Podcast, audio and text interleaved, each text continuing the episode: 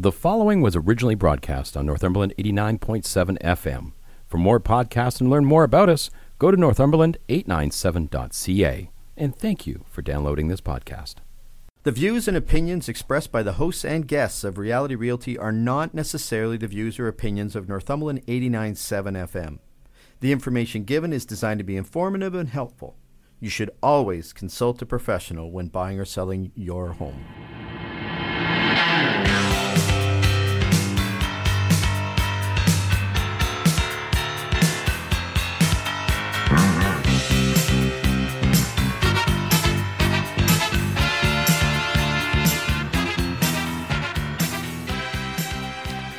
Is farmland a hot commodity right now in Northumberland County?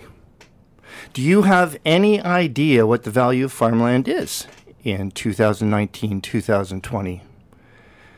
If you're thinking about buying a home with workable land, but you're not actually interested in personally farming the land, what are your options? And what is involved with being a farmer in this day and age? Well, we're about to find out the answers to these questions and more because Reality Realty starts now. Your dial is on Northumberland 89.7 FM, and I'm Dale Bryant, a real estate broker with Royal LePage Pro Alliance Realty Brokerage. And at this time each week, we take on, talk about, and interview guests on all things real estate. It's your community real estate forum with a national and international reach, complements of online streaming and archive podcasts. Joining us in just a few moments, we will have the expertise of Mark DeYoung, local businessman and longtime farmer. And Mark will share his insight and experience with us. Today's show is titled Soil Analysis Tilling the Complex Matrix of Real Estate Farmland. And if anybody wants any tips on the creation of great titles, you can contact me through social media. But let's begin today's show with Snapshot for January 23rd, 2020, a look at the residential real estate market in Northumberland County. There have been 62 single family residential sales over the past month, and that's up by one sale since last week's report. This leaves us with a decreasing inventory of 300 residential listings for sale. The average selling price of successful sales over the past year remains steady at approximately $452,000. if we break this down into communities, the average residential sale price for Cobourg over the past year is 476,000 for the town of Port Hope 452,000 and the town of Brighton 408,000. During the past year in Northumberland County, people have re- received on average approximately 98% of their list price in a market time of 47 days. Northumberland County, we are in a seller's market with an absorption rate at approximately 21% based on the past month's sales trend, meaning we have a residential home inventory that can satisfy approximately 4.8 months of sales at the rate homes have been selling. Cobourg condos. We have an inventory of 25 condos actively for sale in Northumberland County, and 103 of, of these condos have sold over the past year. Average selling price has been 387,000 and on average these sold condos have received 99% of their list price in a market time of 43 days. Million dollar listings. We have an inventory of 28 residential million dollar listings actively for sale in Northumberland County. 20 have sold over the past year, with an average selling price being $1,169,000. And on average, these million dollar properties have received 93% of their list price in a market time of 68 days. I researched these Northumberland County statistics and I calculate the absorption rate using information from CoreLogic's matrix system and Matrix is a local realtor component of the MLS system. If you're thinking of buying or selling a home, you'll want this kind of information, but you'll want to be area specific, specific to the type of property you're looking at and the price band you're in. So, what do you do? You ask your local realtor to help you retrieve this information and help you understand it and, and know how to use it best. Today's mortgage rates five year fixed is as low as 2.89%, and a five year variable as low as 2.95%. And today's mortgage rates, as always, come to us from mortgage broker Carol Ann Bryant with Dominion Lending Centers Alliance. And folks, that is your current snapshot of the residential real estate market in Northumberland County. And I'd just like to remind everyone that the views and opinions expressed on Reality Realty, as clever as they may sound, may not necessarily represent the views and opinions of the station, of the Northumberland Hills Association of Realtors, or any real estate brokerage or realtor. They're simply are views and opinions at this time. Well, to help me work the ground, for today's title uh, show titled Soil Analysis Tilling, Tilling the Complex Matrix of Real Estate Farmland. I'd like to welcome a local businessman, a longtime farmer, and a personal friend of mine, Mark DeYoung. Mark, welcome to Reality Realty. Thanks, Dale. Um, you finally got me dragged out of uh, Snowbank to come do your show with you. Uh, you've been asking for quite some time now. So. Yeah, well, you know what? I mean, I have a friend who knows farm, the farm industry and farmland inside out. And I have been trying to get you on this show, but farmers are very busy and it's really tough. And then, and then, you know, last week um, was a possibility, but as you mentioned, is that the reference to dragging out of a snowbank? Yeah, I think so. Yeah. Yeah. yeah so. A little bit of a mishap where a vehicle ended up in uh, compromise situation. Yeah. Well, Mark, can you tell us a little bit about your farm operations? Sure. Um, so, my brothers uh, Rod and Chris uh, farm with me, and we have two nephews, uh, Trevor and Kyle, that uh, do a lot of work uh, when they're done school and uh, on weekends and holidays. Um, so we farm collectively about 3,200 acres, and 3,200 acres. Wow. Yeah, it keeps us busy. Um, uh, I would say probably uh, about 12 to 1,300 of those acres are about of corn, and um, about 1,100 is uh, soybeans, and some the remainder is wheat and some hay ground. Mm-hmm. So, um, which then breaks up our workload um, because of the different harvest times. But uh, wheat is planted in the fall, so that break, breaks up some planting, uh, mm-hmm. but the soybeans and corn they all have to go in at the same time, basically. So in the yeah. spring and in May. Well, and and how how long have you been doing this business? Um, I guess we took over from my dad in uh, 1996. We uh, incorporated the farm to uh, for him to allow us to take over from him, and he was at 800 acres at the time, and we've grown it from there. Wow. So and and growing up in a farm family, um, 1996 wasn't your initiation to farming, wasn't it? Oh my goodness, that was awful. yes, we were uh, still high interest rates. Um, we were in debt over our over our heads, and uh, yeah, we actually at one point we uh, didn't even take a wage out of the farm. Uh, mm. We we just survived off of uh, beans and rice. And this is '96. Yes. And and but you'd you'd been experienced in farming, growing up in a, a, farm family for long before then, correct? Oh yes, yes. Yeah, that was something you couldn't just say no to. No, it was. Uh, it still was. My dad would wake up every morning and uh, he would just say it was a great day to farm, and, and we just go. and he loved it. So uh, when when your dad loves to do something, uh, you want to follow in his footsteps. So yeah, that's really neat. So so I'm going to say something here and uh, and and I want you to listen and, and let me know: Am I accurate? Am I half accurate? Am I completely off base? Because I think I think people that aren't familiar with farming are going to be pretty impressed with this. Um, so I, I, just wrote something down here.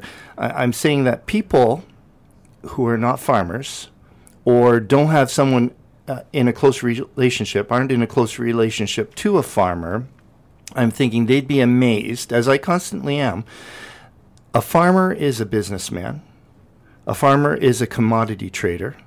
A farmer is an investor, a mechanic, a horticul- horticulturist, and also has an appreciation and basic understanding of biology and chemistry.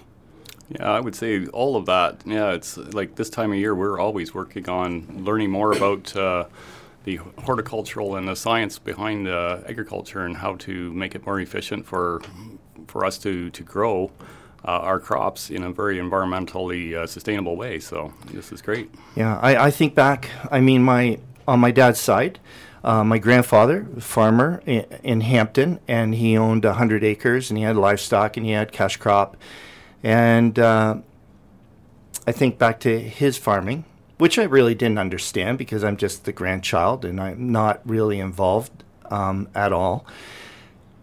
But just from what I gather, I'm thinking it was done a little differently. There would be still some traces, I think, of what happens today, but uh, I'm imagining it's evolved a whole lot, hasn't it? It has changed dramatically, yes, in in, in a lot of aspects. Um, back when your grandfathers or fathers have been were farming, they were plowing and cultivating and disking and packing, and, and then then they they go plant.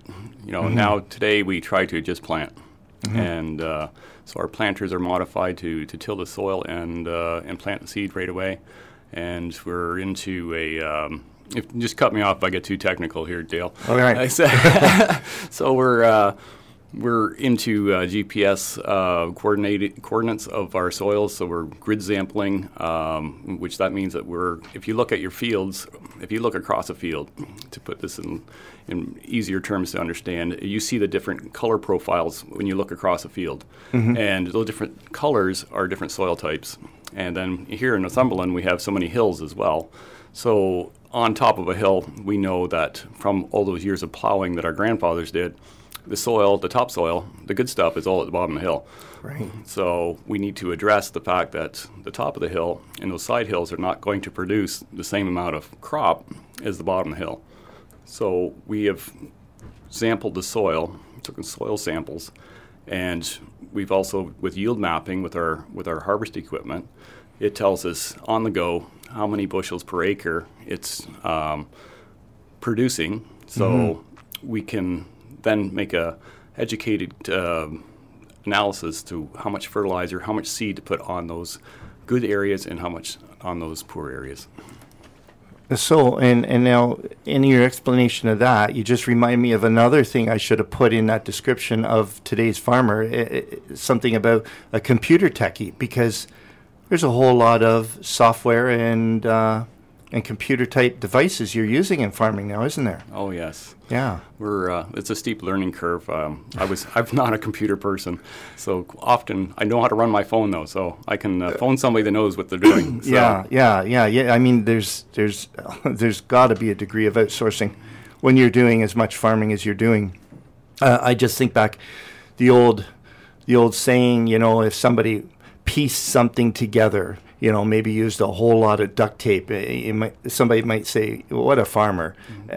I mean, what a farmer today! You got to be kidding me. Yeah. Um, and and whenever we have conversations, and I and I hear what you're considering for different things, I was like, wow, wow, nobody would know. All right, let's get into let's get into a biggie right now, Mark. What is farmland worth? What's the value loaded question, oh, isn't it? It's a loaded one, yeah. It, uh, it's funny because I was getting my tires changed by a guy who's got his farm for sale. So, and so and it, it really does vary uh, across um, Northumberland County, especially uh, with the different soil types that we do have. Um, typically, from west to east, the west is more valuable uh, farmland than, than further east because it's closer to Toronto. Uh, Toronto has some influence on it. Um, but typically, we look at the soil st- structure itself. Um, everyone knows where the Northumberland Forest is, mm-hmm. and back in the 1920s, uh, those farms were abandoned um, and given back to the municipalities that then wanted to give it back to the provinces, so that um, because the farmers couldn't farm it, it was mm-hmm. uh, it was too sandy. So it's a sand. That's why it's called the Oak Ridges Moraine. Right. So when we get into that eastern part of, of our county or the central part of our county is uh, is that Northumberland Forest. So farmland around that Northumberland Forest typically is is gravel, sand. Mm-hmm. Um, you know, you're, you're looking at 120 feet of sand uh, in in some areas of that forest plus. So. Right. So so you're looking at you're looking at locations. So you're saying, um, and and really and truly, you know, you're saying at the west end of our county, it's a little more valuable than at the east end, which which is actually follows the trend of residential real estate as well. And what about north and south? Um, If you're getting up closer to Campbellford, or i are you going to Trent Hills? Are you going to get a little bit cheaper?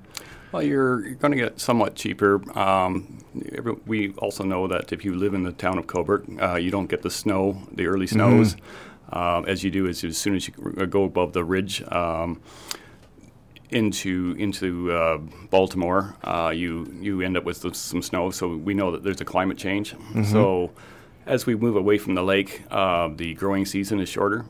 So that also determines how much um, bushels per acre we can uh, achieve uh, typically, uh, even though there are summers that we can get um, equal yields. Uh, But they're kind of anomalies rather than norm. So, Well, I'm think I'm thinking back, and you've danced around a number. so I'm thinking back in 2000, uh, say 2010, and I'm. It's not because I researched it here and I got it in my notes. I mean, I'm just off the cuff here now. I'm trying to think. I'm thinking farmland was in around 2,000, 2,500 dollars an acre, is what I'm thinking. yeah, I would agree with that. And here we are 10 years later. And I'm thinking, and, and, and why I'm saying I'm thinking, and we'll get into this a little bit, because there's not a lot of farmland that hits the real estate market. And we'll talk about that as well. But I'm thinking you could be looking at six, eight, and ten thousand dollars an acre, Oh, yes. Yeah, it's, and and above. Uh, would you agree with those numbers? I would have to agree with those numbers, yes. I know you don't want to get pegged to anything, but No, it, it, it sounds re- reasonable, doesn't it? it does sound reasonable, yes. And based based on location, soil quality.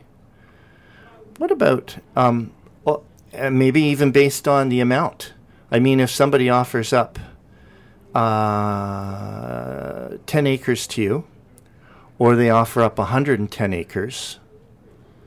I mean, to have your machinery, well, and, and it depends on location, I guess, but that, to be able to acquire a big chunk, that's got to make um, a lot of farmers drool a little bit more than the 10, right? And maybe, maybe they would be willing to pay a little more per acre because it's like a, a windfall. I would, yeah, I would say like we've purchased a farm uh, in the last couple of years, and it was uh, 162 acres uh, total, and about 150 now it's 152 acres of working land, and there's one field that's 100 acres. So, mm-hmm. and when you're and you can farm it lengthwise, which then reduces the amount of time that it takes to plant it, harvest it, and everything you're going to do to it, because it's the turning around, and we call it headlands, is where we get to the end of the field and we make the turn to go back mm-hmm. down the, the length of the field again. And you wouldn't think that would be a big deal, but on a large farm, you're planting so many acres an hour, and you can plant a lot more acres if you're not spending it turning around.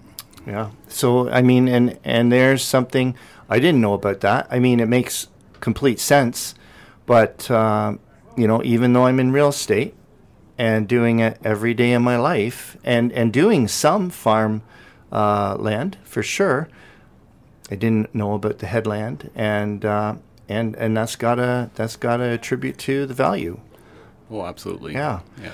Yeah, interesting. Th- that's why this is a, just an interesting show for the general public. I mean, even if you're not a farmer, this is this is interesting stuff. And but if you're a realtor listening, there's even stuff here for realtors. So, really good. Um,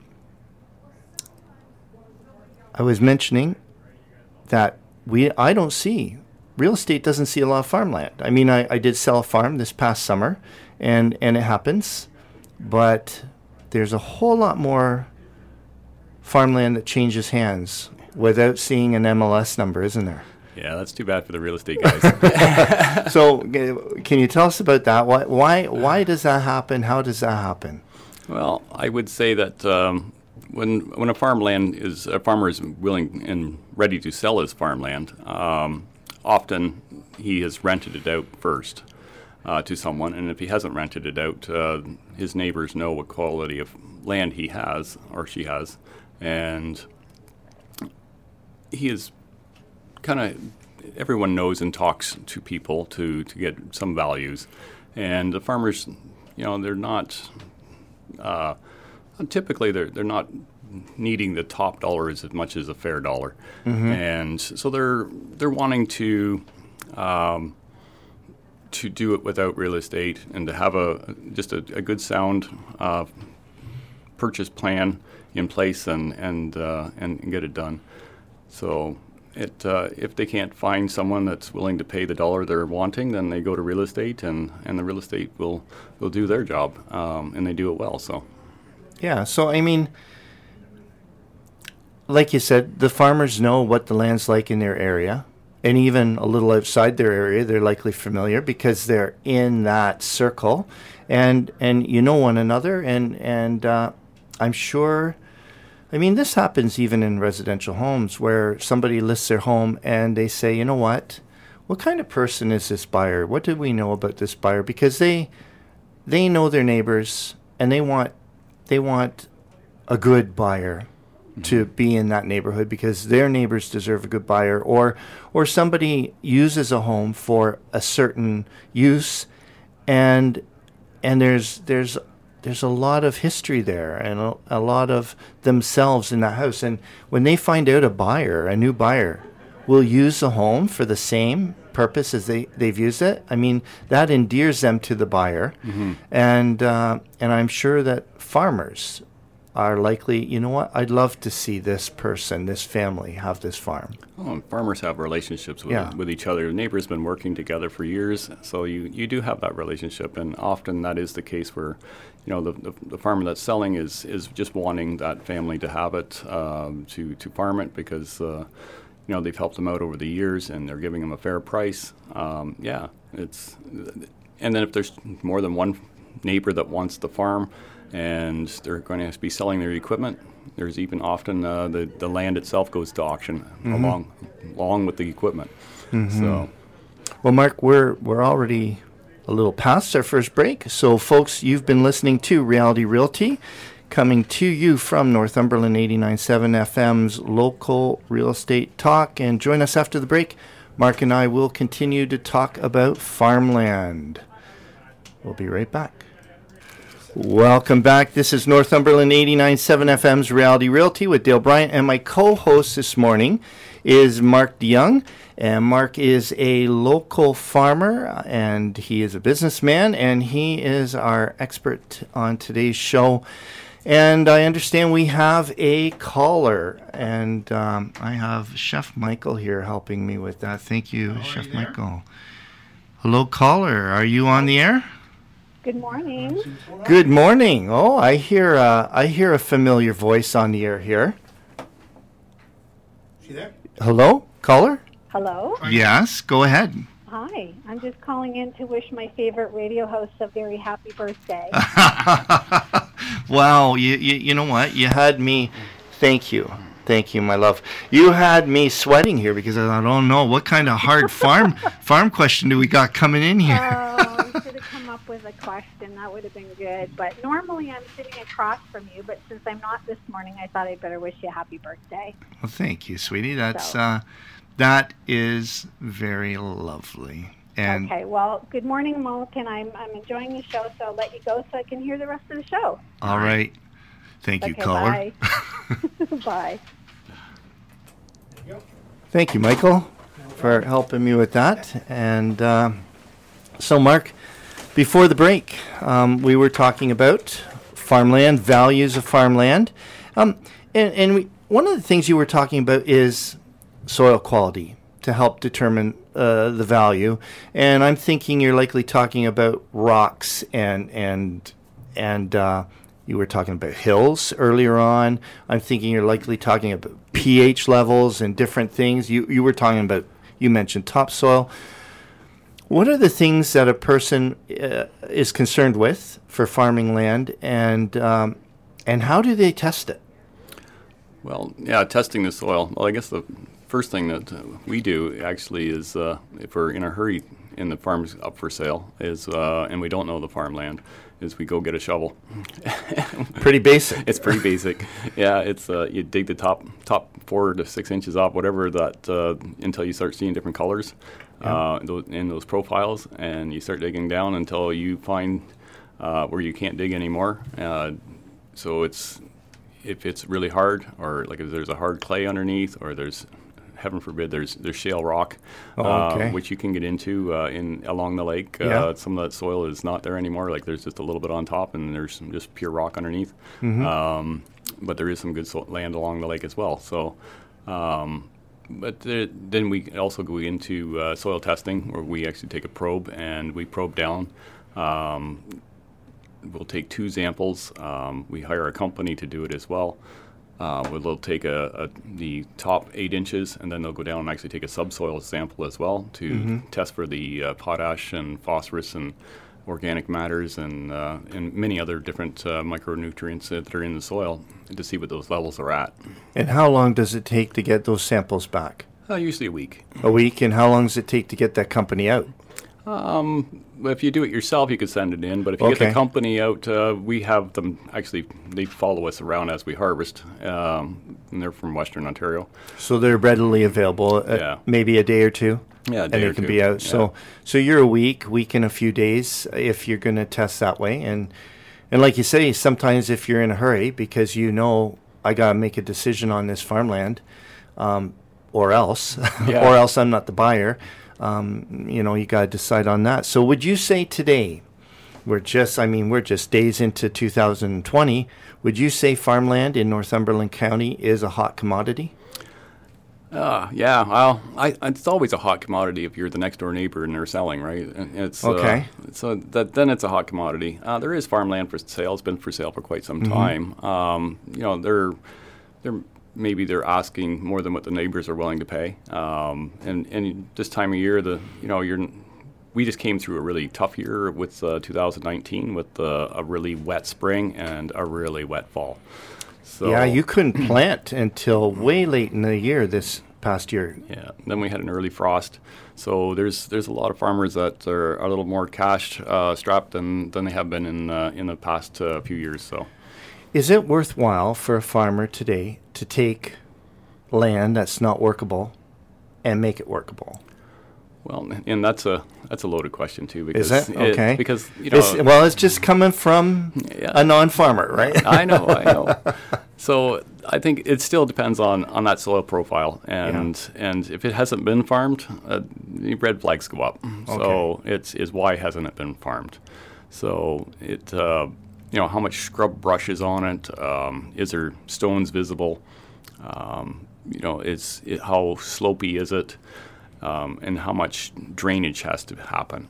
Because drainage can be a, a very expensive uh, uh, undertaking. All right. So you mentioned drainage, and uh, so farmland, if it doesn't have natural drainage, uh, you folks you tile drain that Oh, yeah. land.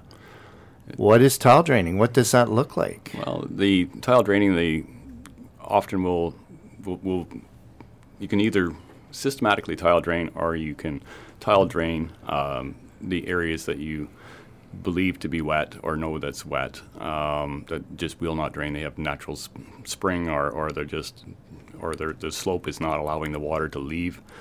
So, and that that can run into about two thousand dollars an acre just for tiling. Wow. And, and, and that doesn't matter if it, and when you're saying systematic, you mean you just treat the whole um, lot as a grid. Uh, sorry, And- yeah, I should. And, and you just you just drain it all. As farmers, we don't come up with enough detail. So Yeah. yeah, so it's, Yeah. it's the tiles are put in there. They're usually four four inch tiles, Mm-hmm. uh, and and maybe sometimes six, but often it's four four to six inches. So and they'll run them every thirty feet, um, is which would be systematically tile drained. And if your soils are, are heavy clay soil, uh, they'll want them even closer. Okay. Because that's they figure in the sandier loams, and uh, the water will move 15 feet either way, so to to a tile. And so you're you're you're saying tile is tile a big O pipe or is tile a tile?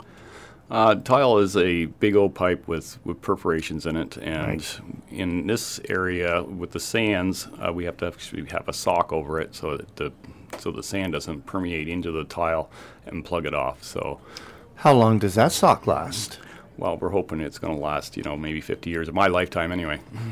Okay, yeah, well, and, and then and then when it goes, I mean, the big O'd still be all right, but maybe have you ever heard of anybody resocking tile? I've never heard of anyone resocking, but there has been retiling done um, because of uh, somebody's gotten stuck on top of a tile like this past year, and they've they pinched it off, and then they didn't realize it, and then soil gets built up into it, and then it plugs off. Um, so then the tile's then no, of no use anymore. So And and I guess the way you find out is is your harvest. Is that is that how you find out? Well, often it's first thing in the spring planting because of Yeah. the uh, we're trying to get onto the soil as early as possible, and we've had the winter thaw and your spring rains, so that's when usually when the water table is at its highest. So Okay. Um, what about somebody who's i they're seeing one of these farms that does hit the MLS for whatever reason? That farmer maybe didn't know anybody personally, or maybe nobody close by um, was interested in the farm at that time, either farmer or or maybe they just want to see if they can get um, what the market will do, if the market will go higher than they'd ever hoped. But there's a farm for sale, and, and a non farmer, maybe a guy like me, just says, you know what? I like the looks of that 100 acres, and I'd like to live out there because I want to get away from it all, and I like the idea of being surrounded by farmland, but I don't want to get into farming. Um, what's what's what's the option for a person like that that likes the idea of being involved in it but doesn't actually want to work the land? Well, and what I have done in the past is is I like to when I find a farm that's for sale and uh, it has a house and some buildings on it. Uh, often I like to sever the house and buildings off, and you're allowed to do that within the Oak Ridges Moraine if you're selling the farmland to a farmer. And if you're not willing to, if you want to still keep that farmland uh, for yourself and not sever the, the uh, house and buildings off, um, you can rent the land out to uh, a farmer. And when you do that, you also apply at the uh, Ministry of Agriculture for a tax exemption for the uh, cropland, which then you are taxed at a 25% rate rather than uh, at the 100% rate. Yeah. So I mean, you're getting on the part you're renting out, you're getting a, a, a very large, substantial uh, tax benefit, but the rent itself, you're not you're not you're not making your millions on the amount you're renting out, are you?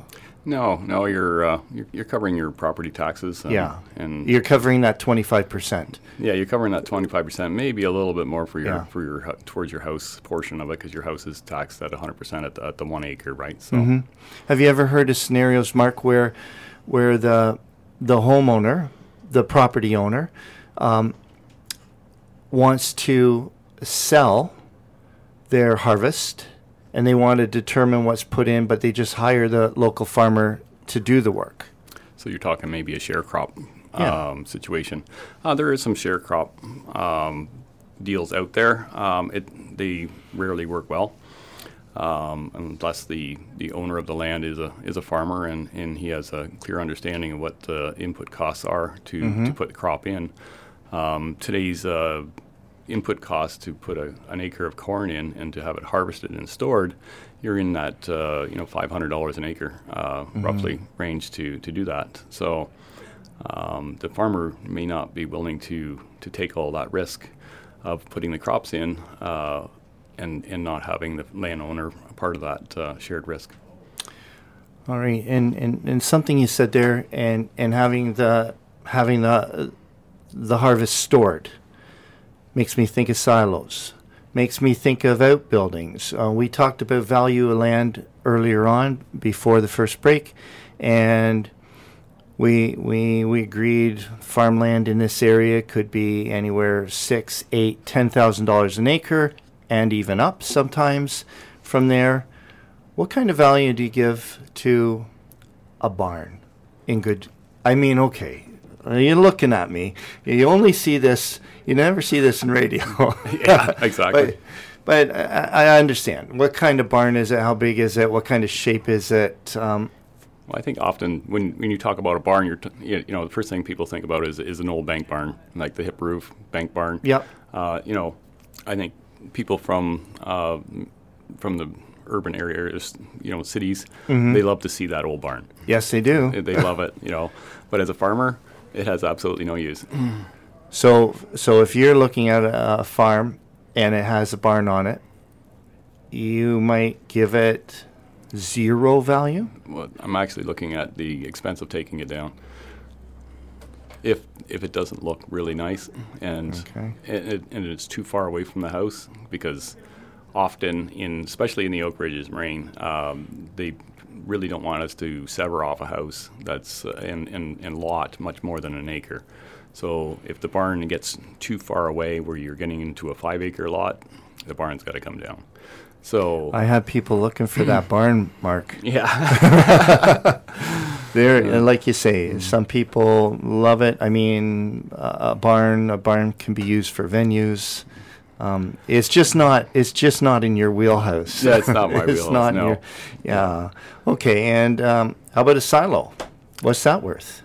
Silos, uh, and, and you're talking when I when you say silos and I say silos, A we're- grain we're, bin. We're, we're talking yeah two different things. So there's a steel grain grain, bin, bin, yeah, and then okay. s- when we talk silos, we're in the farming community. We talk concrete, uh, Okay. those major blue, you big those big blue silos, Yeah. uh, which are you know they're expensive, and the, the concrete ones are are very hard and difficult to take down. Yeah. Uh, they usually use uh, dynamite to blow them off. And nobody's using those anymore. Not not too much. No. Like there's a if there's still if there's some that are standing and they're still in good shape, they'll be using them. Otherwise, like the dairy farmers are, are often the only ones that are using uh, silos, are, and they've gone now to bunker silos, which are a flat silo, open top, and so they can harvest more quickly uh, Okay. to get to get the product stored. So And and a, um, a typical metal grain bin, sixty thousand. Uh, what sixty thousand bushel bin or No, or, well, uh, or a value value, value. oh well, if it's is if it's sitting on a farm that uh, that we're we're thinking about purchasing, um, it it's in the wrong spot. Okay. so value goes way down. It, yeah, because Oh, the expense of, of taking it apart and, and moving it, and then often a lot of these farms that are for sale, the, the bin's too small to start with. So, uh, five thousand bushels, only three tractor trailer loads, right? So you- you're in there shoveling the last bit out. It's uh, it's too early and too fast to go shoveling. Yeah. Okay. What do you like most about farming? You mentioned uh, uh, earlier in the show that you know when you were young, uh, your dad just loved farming. What did he, he say? It's a great day to go farming. Yes. And uh, and so you know you you want to follow in dad's footsteps. What do you like most about farming right now? I th- would say that today's farming, I think, is, is more more fun now than it, it, than it has been when I was growing up. Um, mostly due to the fact that there, the technology has made it easier. Um, the equipment we've gotten to a size of agriculture base now that uh, that allows us to have equipment that's that's not always breaking down, and we have the uh, wherewithal to be able to and finances to maintain this equipment. So when we go to the field, it doesn't break uh, often. So and there's the the challenges. Even though this year was was a real challenge to to put crops in, it was still the camaraderie between farmers was was still you know we made the a fun thing out of something that was you know really challenging. Mm-hmm. Uh, you know every time uh, one of the, the farmers got stuck, we would send a picture had to take a picture of the tractor, whatever you got stuck, send it to each other. Yeah. So you know you got that great camaraderie. It just made a bad situation kind of fun, and you got over it, and and the way you went right is even though there is a lot of mental health uh, issues that are that are on in agriculture uh, due to financial stresses and the stresses of of of, of running a business. Um, Not getting a break. and often it's not a break, especially if you have livestock. There's not, not much break there. Yeah. Um, well, Mark, we're gonna we're gonna go on another break, and uh, you mentioned about the equipment and uh, the use of equipment, and I want to get back to that after this break. So, folks, you've been listening to Reality Realty, Northumberland 89.7 FM's local real estate talk, and in this case, local farm real estate talk. Join us after this break, and we will continue. Yeah. Welcome back. This is your local real estate forum, Northumberland 89.7 FM. And I'm Dale Bryant, and I'm a real estate broker with Royal LePage Pro Alliance Realty. And our guest this morning is Mark DeYoung from DeYoung Family Farms. And Mark, before the last break, I was asking you, or you were mentioning about the equipment you're using and and how much improved the equipment is, and and I and a pleasure to use. And and so my you got me thinking you know, I know you like to gather more land to work because the more land you can work, I'm thinking the more money you can make because there's profit off of every acre. But at the same time, you just can't you just can't buy or rent everything available because your equipment is a big uh, is a big consideration in whether or not the equipment is already being used to the max or you know will you need new equipment for it and and and is the equipment going to run enough for the amount you're buying? Can you tell us a little bit about those considerations? Yeah sure. Um, often when we're looking at uh, equipment uh, we're looking at how many acres a day can we plant with it or, or work with it or how many acres an hour uh, and obviously you know there's only so many hours in a day and, and farmers do have to sleep as well um, often, you know, there's in the spring and fall we get into some some 16 and, and 18 hour days. Uh, not too often, but uh, they do happen mm-hmm. if there's a, a, weather event coming. Um, so, like with a corn planter, uh, you know, we have a 16 row corn planter which is 40 feet wide. It can plant 25 acres an hour. So, wow. Yeah, you're doing a lot of acres an hour, which is, and then it's all auto steer too with the tractor. So auto steer with GPS. Yeah. So your your your lines are just perfectly straight. Perfectly straight. Yeah. Growing up as a kid, it was you know the, the big thing. My dad would say that that road's not straight enough. You know, it's yeah. like so then the neighbors would, would comment on, you know, your, whether your road was straight or not, and especially if you went over a hill, right? Because you had to move oh, over yeah. and adjust for those hills. So you'd have to pick a tree down at the far end and, and kind of try to drive straight with that mm-hmm. and uh, with a marker arm. And, and now it's just, you know, you, you, you hit your AB line and, and hit the auto steer button and away you go. Yeah, there there was definitely a skill there, wasn't there? Yeah, there was. and uh, I mean, and, and now there's still a skill, but the skill maybe is more about uh, um, plotting your plotting your um, fields, uh, uh, like to start off with, right? Yeah, well, we're so that that steering part. It was amazing that you know we, we reluctantly went to it at one point because we thought, well, that's an, that's a, quite an expense because you're you're into twenty thousand dollars per tractor to to to change that all over. Uh, so with the with the computer and, and, then a beacon to, to take the re- reception and pay mm-hmm. for the script prescription to get the yeah. GPS, right? So it's a it's a big expense. Wow. Um, but at the, the same time, so we, we kind of hesitated at, for for quite a while before we went to that, and then once we got the first one, um, it was we couldn't believe how rested we were at the end of the day. You could do 16 hours and feel like you just got in the tractor.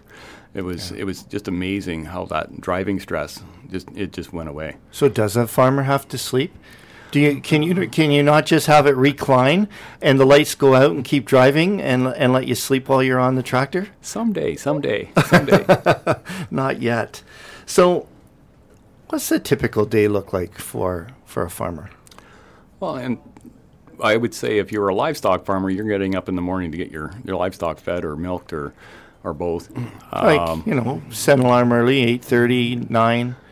Yeah, no, we're we're back. we're we're back doing something else by then, Dale. okay. yeah, so you know, like a, as a typical dairy farmer, you might be, uh, you know, some of them are getting up at four in the morning. Okay. Uh, but I would say more likely around five. Um, yeah. So uh, I know we we were in the hog business uh, with my brother uh, Chris and I were in the hog business together, and uh, so we would start chores at six o'clock, um, mm-hmm. and then we we try to have our chores done by seven thirty, and then have breakfast, and and then we'd uh, we'd either have to tidy up a few things left in the barn to do, or or we'd be heading off to the field. So yeah, it is a busy physical life, isn't it? Yeah, it is. Uh, It keeps you in good shape. Yeah, absolutely. Well, I know whenever whenever I see you and, and we shake hands, it's like uh, I'm thinking uncle. I'm thinking don't don't squeeze too hard, Mark, because I'm gonna hear things snap. Um, if somebody's thinking about buying property close to farmland, should they be concerned with uh, chemicals being sprayed? Um, and, and, and if so, is there certain days of the year that they should just keep the windows shut? Uh, what would you say about this? Well, and this goes back to some t- technology that we have now in in, the, in the, with the spray equipment. Uh, we have uh, what they call low drift or no drift spray nozzles, uh, so we, we don't get the drift that we had back in the in the 80s and, and early 90s. Because you would see a big cloud, wouldn't Oh you? yeah, yeah. It was it was you know it was not good. Yeah. And and a lot of that technology changed because of uh, the urban sprawl, um, and also when your neighbor is spraying um, one crop and you have a different crop in the in the neighboring in the field next to it, uh, he would kill your crop, and and that was not nice. So. Um, they, they came out with this technology. Now there is still some, if uh, possible, drifts at certain times of the day, uh, and and farmers try to stay away from those times of day, and, and out of the wind.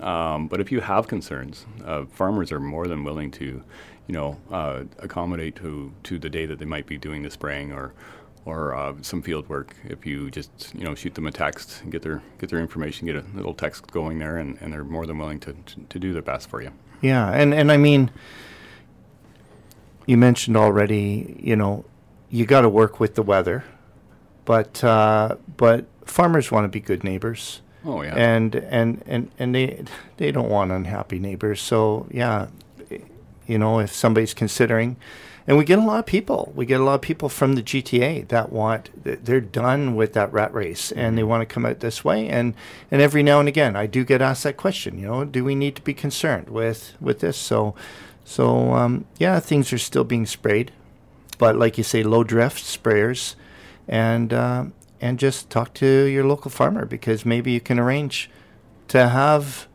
the windows shut on on that day or two.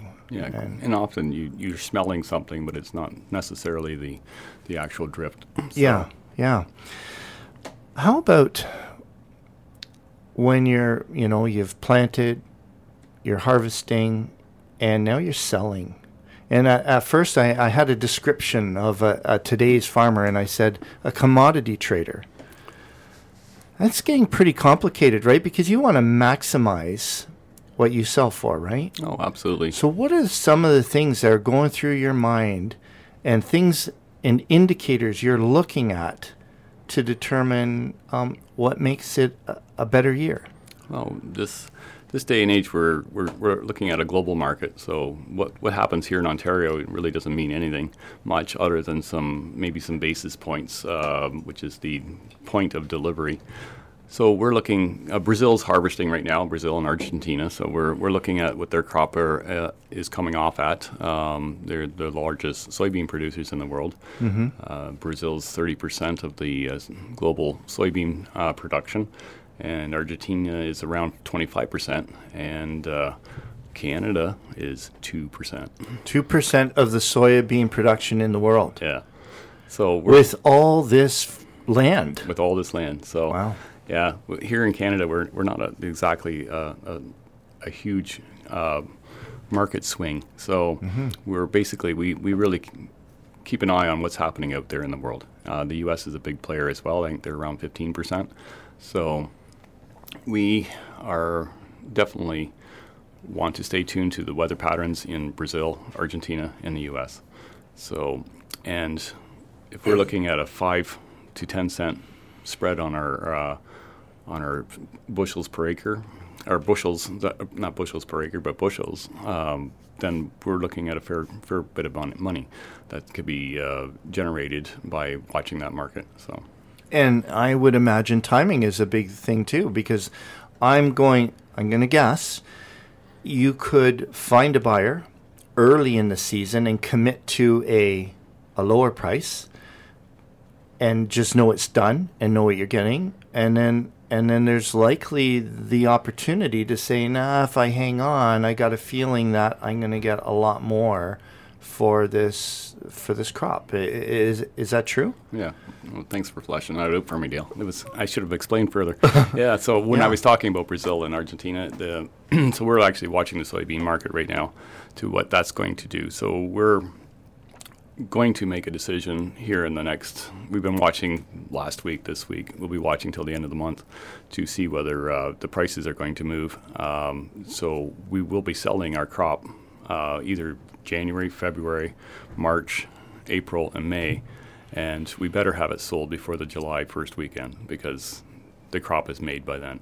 Yeah. And So we're we're basically those are the months to, that we sell our crop in, and we've actually even our wheat crop we've sold out into 2021 already. We haven't even planted like our 2020 crop is just in the ground, Oh. not even out from underneath the snow. So we're looking at uh, you know you, you figure out your cost of production. Yeah. You're looking at you know okay what's a reasonable. Uh, uh, im- return on investment. So, and that's what we're we're looking at when we're selling. And I imagine when you when when China, I mean, China's been doing trade wars with the U.S. and, and when they start getting upset with Canada for different items, uh, I imagine that that's affecting the DeYoung household, Oh, absolutely. or potentially, anyways. Yes, well, China is a is a interesting country to do business with because they're our largest buyer. They buy fifty percent of pretty well everything that North America grows. So they've had uh, African swine flu um, in the country um, as of last summer. I think it, it was it kind of peaked out at I think it was 130 million hogs that that uh, got the flu and, and died. So there is a saying on the farm: "Is dead animals don't eat." So Yeah. it's when the Chinese hogs aren't eating, then they don't eat soybeans, they don't eat canola, they don't eat corn. You know, it's a it's a problem. Yeah. The the small the, the the person who has this romance with farming. They're they're not they're not born into a farming family. And uh, they would like they would like to get started. And I think of this it almost seems like farming today is go big or go home. Not like big boy burgers, go big or go home hungry, but and and by the way, they make a great uh, um, Yeah. uh, uh, Philly cheese steak sandwich and steak on a custard. Mm. Anyways, that was the last show. But uh, go big or go home in farming. I, is that the case, or, or, or can can somebody see a hundred acre farm up for sale and say, oh, "I just want to make a go of it"? Well, I think if someone has enough capital to start with, they they can. I think it, it is possible. It is possible. It's it's. No, I would say nothing's impossible. So, um, you know, there was uh, a time in I think it was in 1993. My brother and his sister, our brother and wife, got into the, the turkey business. My brother Rod and Nancy. Uh, uh, and at that time, they said, "Oh, you can't get into the poultry business. It's it's too expensive. The quota's too expensive. You'll you'll never do it. You, you can't do it." And you know, now they're running uh, two barns of, of turkeys. I think there's 32,000 birds there. So um, Whoa. So it, it, if you have a plan and you can and find a market, you're not going to be playing in the same market that uh, that I do. You're going to be playing in a niche market, which there's challenges, and, and you, you're going to be working a lot harder than I am to because now you're going to be a full time marketer and producer, Right. and whereas I can make a phone call, sell my commodities, I watch it on my phone what commodities are doing. But if you're going to do a niche market, you've got to pound the pavement to get those markets and hold on to them. So while that that big machinery is auto steering, you might be on your phone checking out the markets. Absolutely. Yeah, uh, more than might be, but are. Well, Mark, thank you very much. That's we're at the end of the show. I loved it. This is a lot of great information, and it's information we just, unless we're into the farming community, we just don't know. And I'm sure there's so much. I know there's so much more that we're not talking about, but uh, this gives everybody a good insight to um, the farming community and, and farm real estate. So thanks for joining me. Well, you're a great host, Dale. It, uh, it's a pleasure to be talking about agriculture on the radio, and, uh, I could talk for another hour if you want it. Yeah, well, you know what? I'm going to hold you to it. Right. We'll do this again sometime. And folks, uh, thanks for listening. And if you have any questions or comments about today's show or for any real estate questions, feel free to contact me by emailing dale at dalebryant.ca. I'm an active real estate broker with Royal LePage Pro Alliance Realty Brokerage. And don't forget to join me next Thursday from 11 a.m. until 12 noon for Reality Realty on Northumberland 89.7 FM, truly local radio. Until next week, folks.